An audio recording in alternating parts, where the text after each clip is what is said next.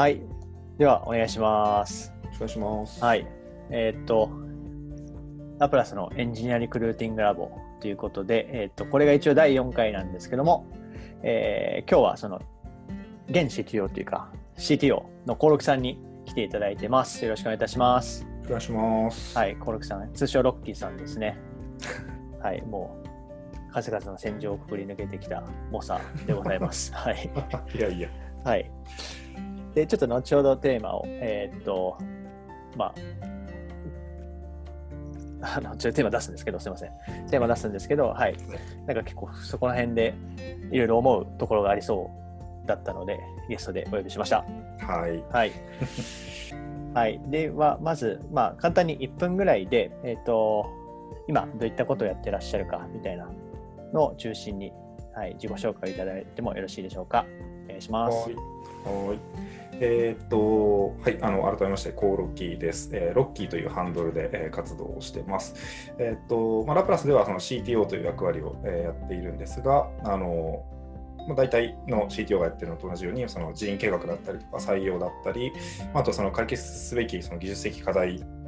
のま発見と、ま、どういうリソース配分でそれに対処していくかみたいなことを考えたりっていうお仕事、ま、をしつつ、あとはそのチーム規模的にはまだまだちっちゃいので、そのスクラムチームのプロダクトオーナーだったりとか、あとは、えーっとリリース直前の,、まあその手動での確認っていう QA をやっていたりとか、あとはまあ細いタスクでチームの人にお願いするまでもないようなものみたいなのはちょっと、えーコード書いたりみたいな感じで、こう現場と、まあ、マネジメントのちょうど組織規模的にそういうフェーズなので、あのその間でこう、よしなに動いてるっていうあの仕事を、まあ、今やってるっていう感じです。はい。ありがとうございます。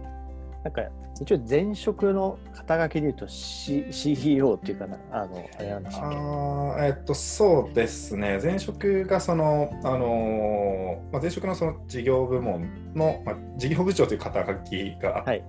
まあ、どちらかというと、ちょっとこう受託系ではあるんですけど、まあ、そちらのまあ PL とかそのあたりを見たりっていう部分だったり、あとはその、まあ、実行部隊の、まあ、組織形態で子会社があったので、そこのあの立ち上げをやった手前、ちょっとあの代表取締役という肩書きもつけてたっていうことがあったりします。なるほど。なんか、はい、今、肩書き CTO だと思うんですけど、なんか、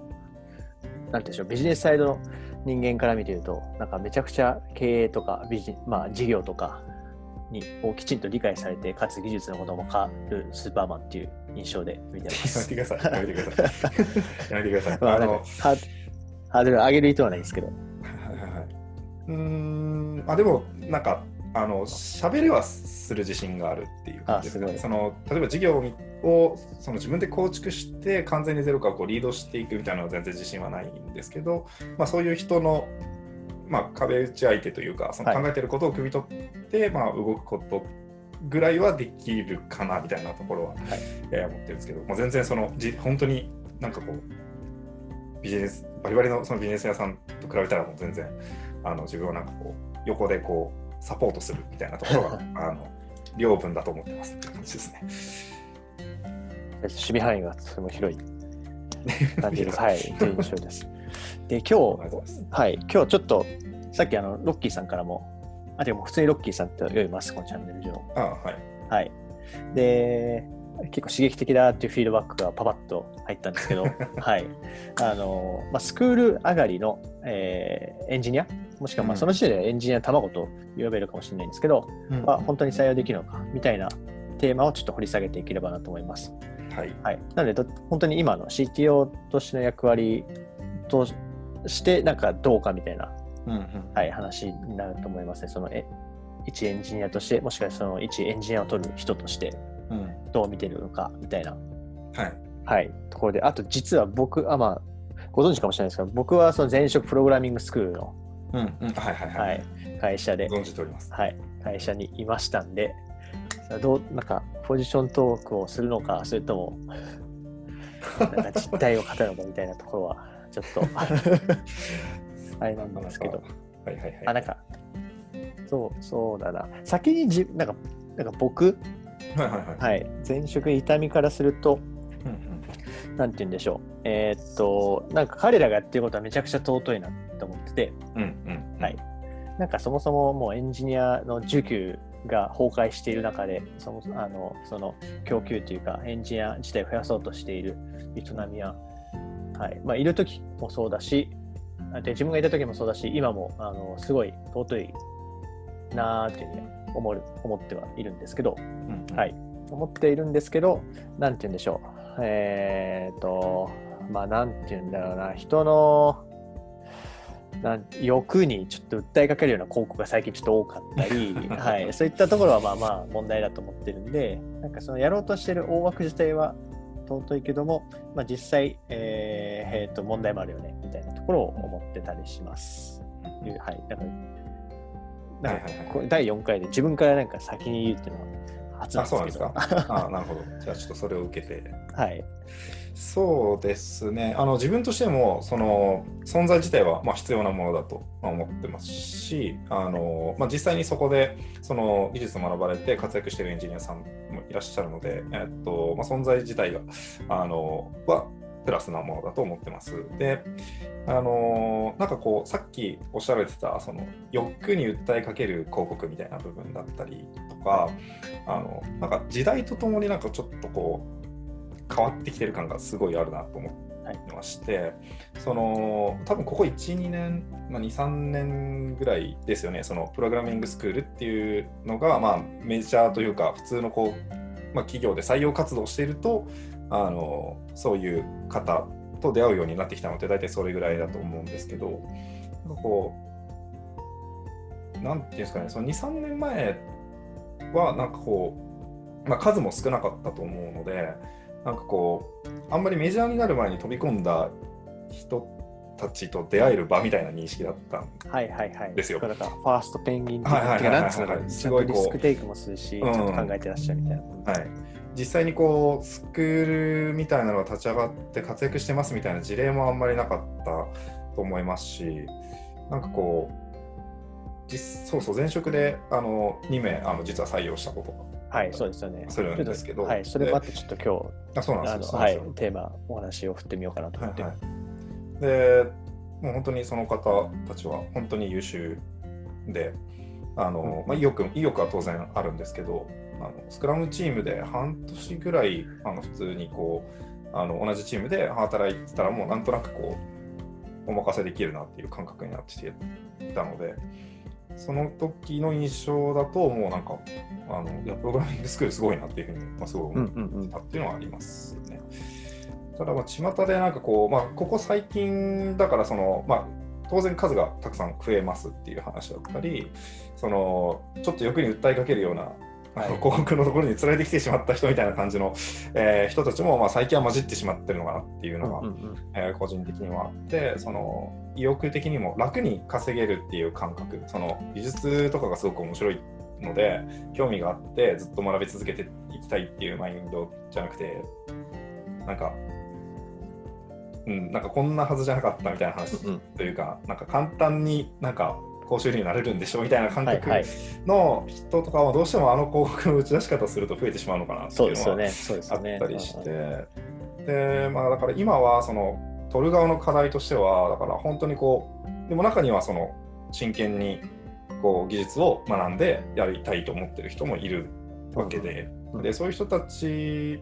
をまあなんかこう、まあ、見抜くというか、なんかすごく上からな感じはするんですけど、あの、うんなんかそのあたりの判判定なのか、そういうのがすごい難しくなってるなっていうのはい。思いますね。なるほど。そうですね。本当にそこのところをちょっとお伺いしていきたくって、はい。で、まあ、えー採用する側、で、採用した側として、まあ、2名、はい、実績がある中で、結構、なんて言うんでしょう。えーと、採用、かあの採用担当界隈っていうか人事界隈ではなんかスうんスクール上がりをなんて言うんでしょうもう門前払いする的な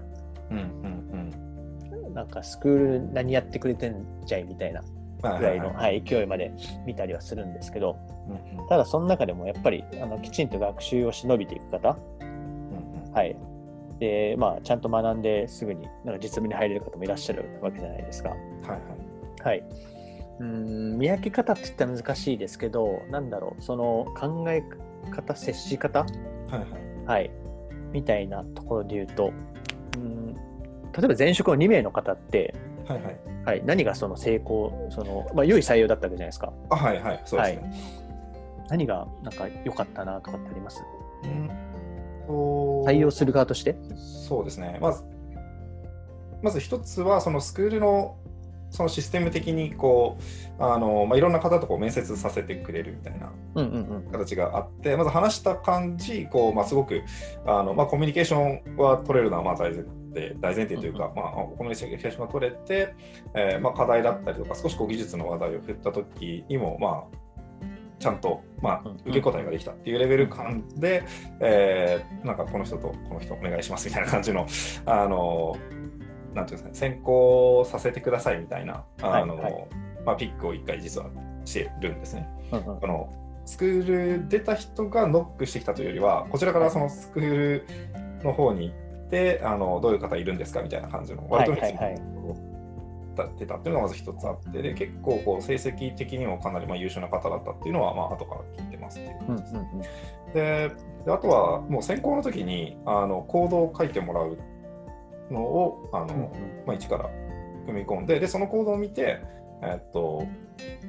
まあ、良し悪しを判断して、えっと採用っていうふうに至ったっていう感じなるほどなるほですね。ど。だからなので、まあ、コードは絶対書いてもらった方が良さそうかなって思ってうんうんます。うんとで今まさにそのまたポジション僕らのポジションも空いてあはいの採用しに行ってるじゃないですか。で多分スクール上がりの方も多分行っているじゃないですか。はいはい。はい。で、まあ、あーまあ、2、3年前とちょっと違うかもしれないんですけど、はい。なんか逆にそこ、やっぱり難しくなってるとかってあるんですか？その見極めが難しいとか、なんか2、3年前との違いみたいなところって出てきます？えっと、一番、あのーなんか、こう、企業へのエントリーの方法が、こう、型、型ができてきてるっていうのをすごく感じていて。それめちゃくちゃ聞くんですよね。なんかもう、あの、多分指定課題みたいなのがあって、はいはいはいはい。はい。で、そうですそうはいです。で、それをポートフォリオですって言って持ってくるけど、なんかみんな同じみたいなはい。問題を発生してるって聞きました。そうですね。で、だから、なんかこう、あのーなんというか、ちょっと前まであの自分たちがこう否定していたこう新卒一括採用みたいなはい。感じで、はいこう履歴書にはこうあって志望動機がこうあってでみんなこう同じ格好をしてこう同じようないい感じの受け答えをするゲームみたいなそのようになってしまっているので、はい書類の段階でであとはその数がまあ圧倒的に増えているあの応募いただく、まあ、それはすごくありがたいことではあるんですけど、はい。はい。その転職活動をされている方がすごく増えているので、うんうん。その中から同じアピールの方法をしてしまうと、やっぱ中で判断ってなかなかできない。い完全に新卒一括採用とや、まあ同じ同じパターンというか、パタはい。ーンははい。出るな。まあでも、はい確かにそのスクール側の感覚でいくと、そこはもう、なんかこう、型化して、えっと、はい教えて、はい。なるべく確率の高い方法を伝授するっていう、まあ、当然の、はい。こうんう、改善が回った結果だと思うんですけど、それがこう、特に今採用を再開してあのポジションを開けた時にはすごくあの感じましたね。なるほど、なるほど。逆にこう経験者の方とそうじゃない方が一瞬で分かりやすくなるあ、なるほど、なるほど。ありますね。なんかWantedly ページみたいなのをパッと開いてはい。なんか2秒ぐらいでなんかそういうのが分かる感はい。じは。あるので、オリジナリティみたいな、まあ、その転職的にはもう本当にこう自分のアピールしたいことだったりとか、できるエンジニアさんというか、その現役のエンジニアさんがどういうあのアピールしてるのかみたいなこととかを、うん、書いた方が、はいはいうん嬉しいなって思ったりはしそうですよね。そうですよね。まあ、あそうですね。ちょっと、あーなんか、いい流れに入ってるかどうかわからないですけど、あのこう、あと学んだこととかをこうプロットするときに、そのスクールでやりましたではなくて、はいはい。多分スクールでやった技術とかをちゃんいや学びましたっていうふうに書いた方がいいみたいな感じをすごく思ったりはいはいはいすごいしましたね。なんかこう、はいプログラミングスクールの名前で通すみたいな感じのことは多分もう起こらないので、うんうんうんうん。どちらかというと、そのスクールで何を学んだかみたいなところにフォーカスした方がいいのになっていうのはすごく思ったり。なるほどなるほど。そうね。うん。結構まあ、うん、本当に新卒一括採用と一緒ですね。いやもう、もう、もうはい本当にそういう感じですね。まあ、なんか昔はその、まあ、僕慶、慶応でしたけど、多分昔は、はい、あの慶応出てたんで、ね、ある程度専攻を言ったけど、今は慶応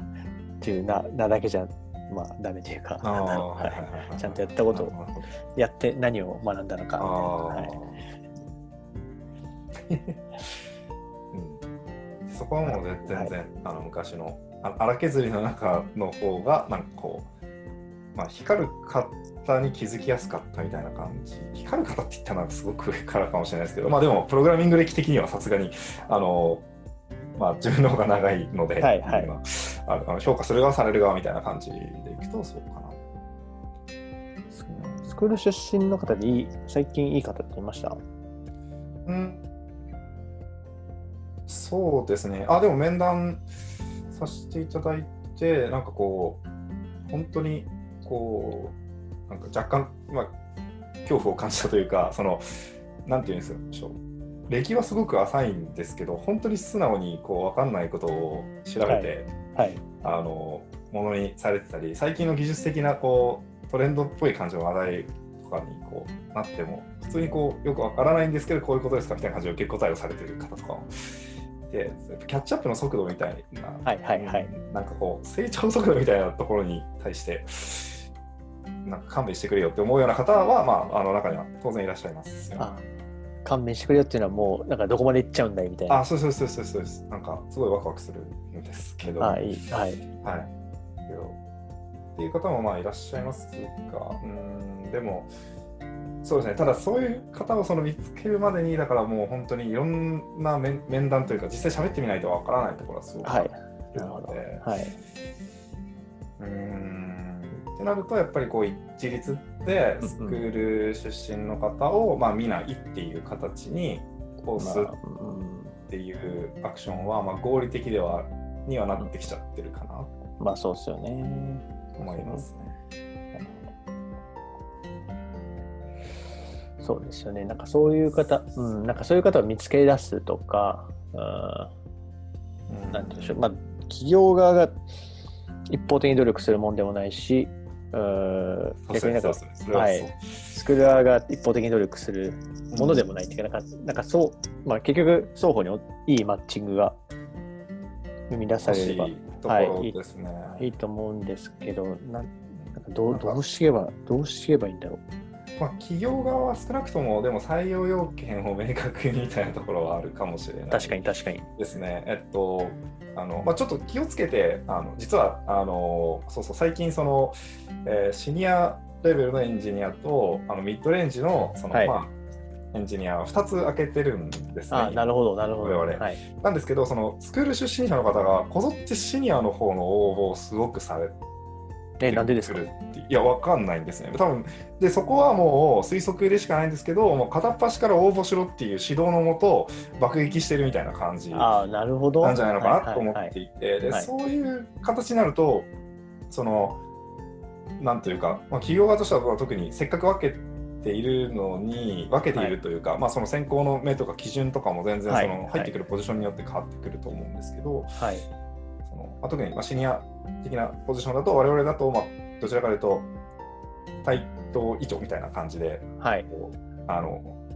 強い人を採用する枠みたいな形で考えてはいるんです。けど、はいはい。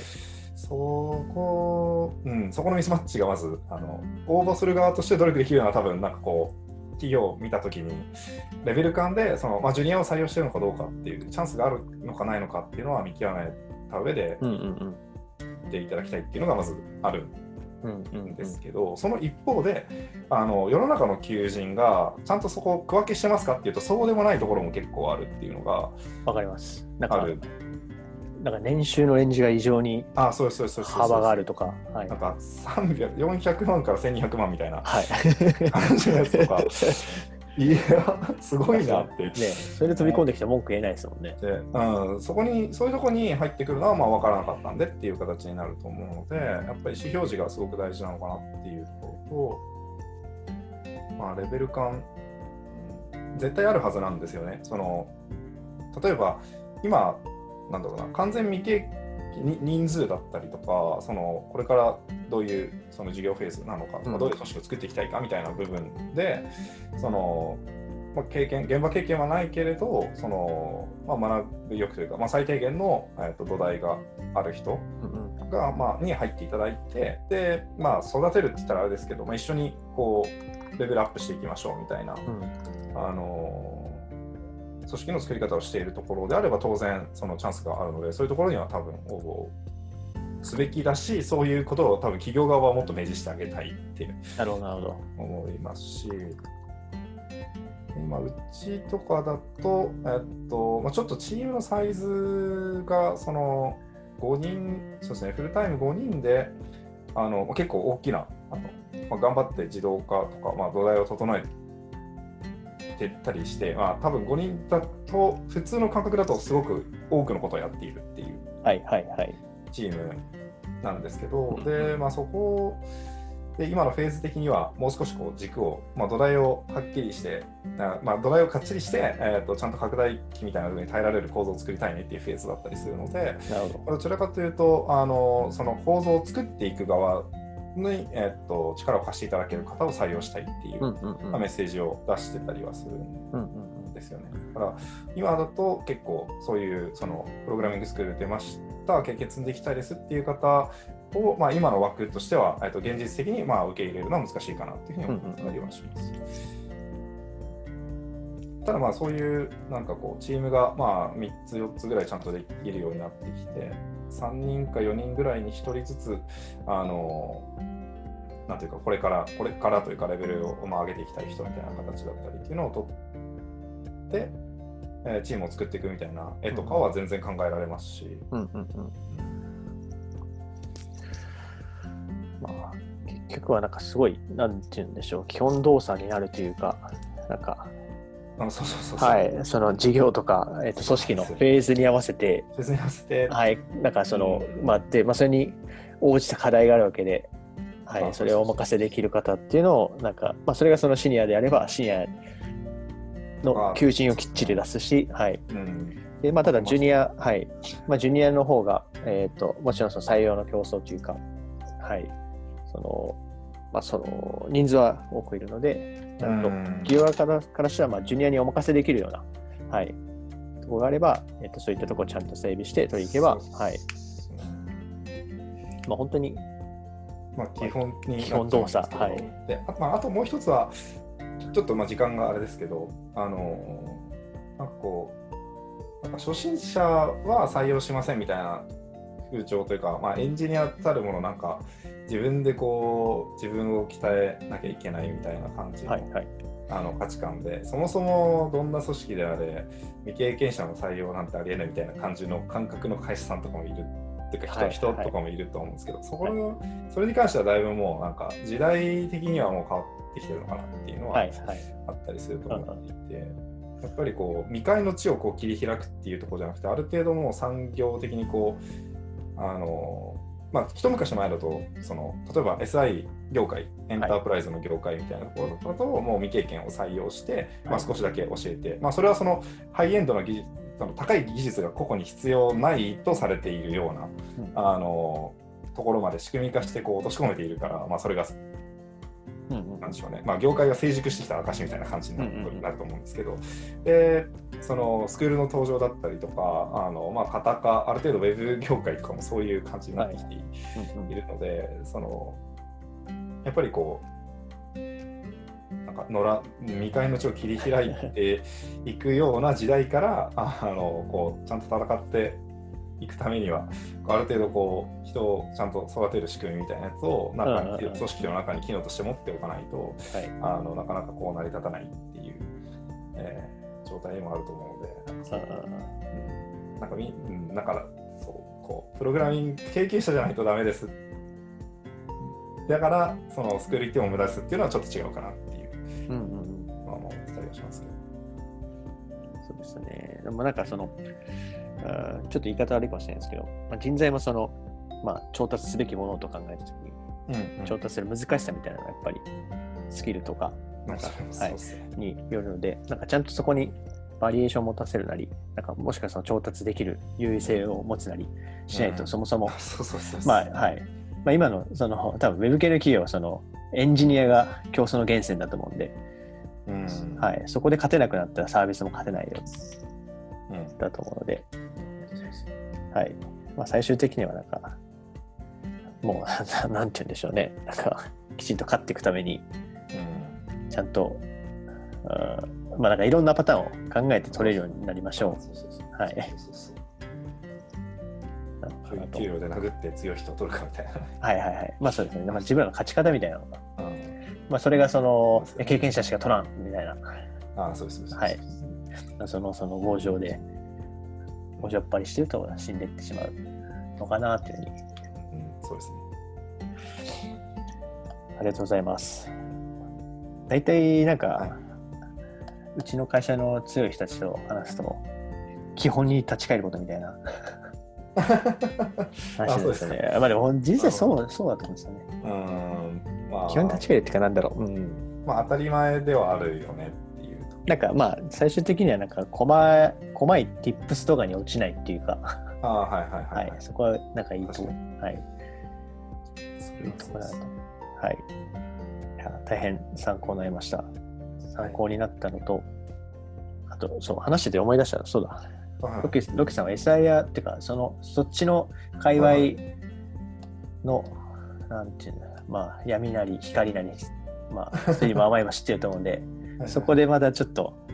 ああ、はいはい。はい、聞かせていただければなと。はい。はい。なんで、またちょっとゲストでお呼びできれば、あはい、りがとうございます。嬉しいと思います。はい。はい。では、えーと、ちょっと時間をオーバーしてしまったんですが、はい。大変参考になりました。ありがとうございました。いえいえ、ありがとうございました。はい。じゃあ、えー、切ります。はい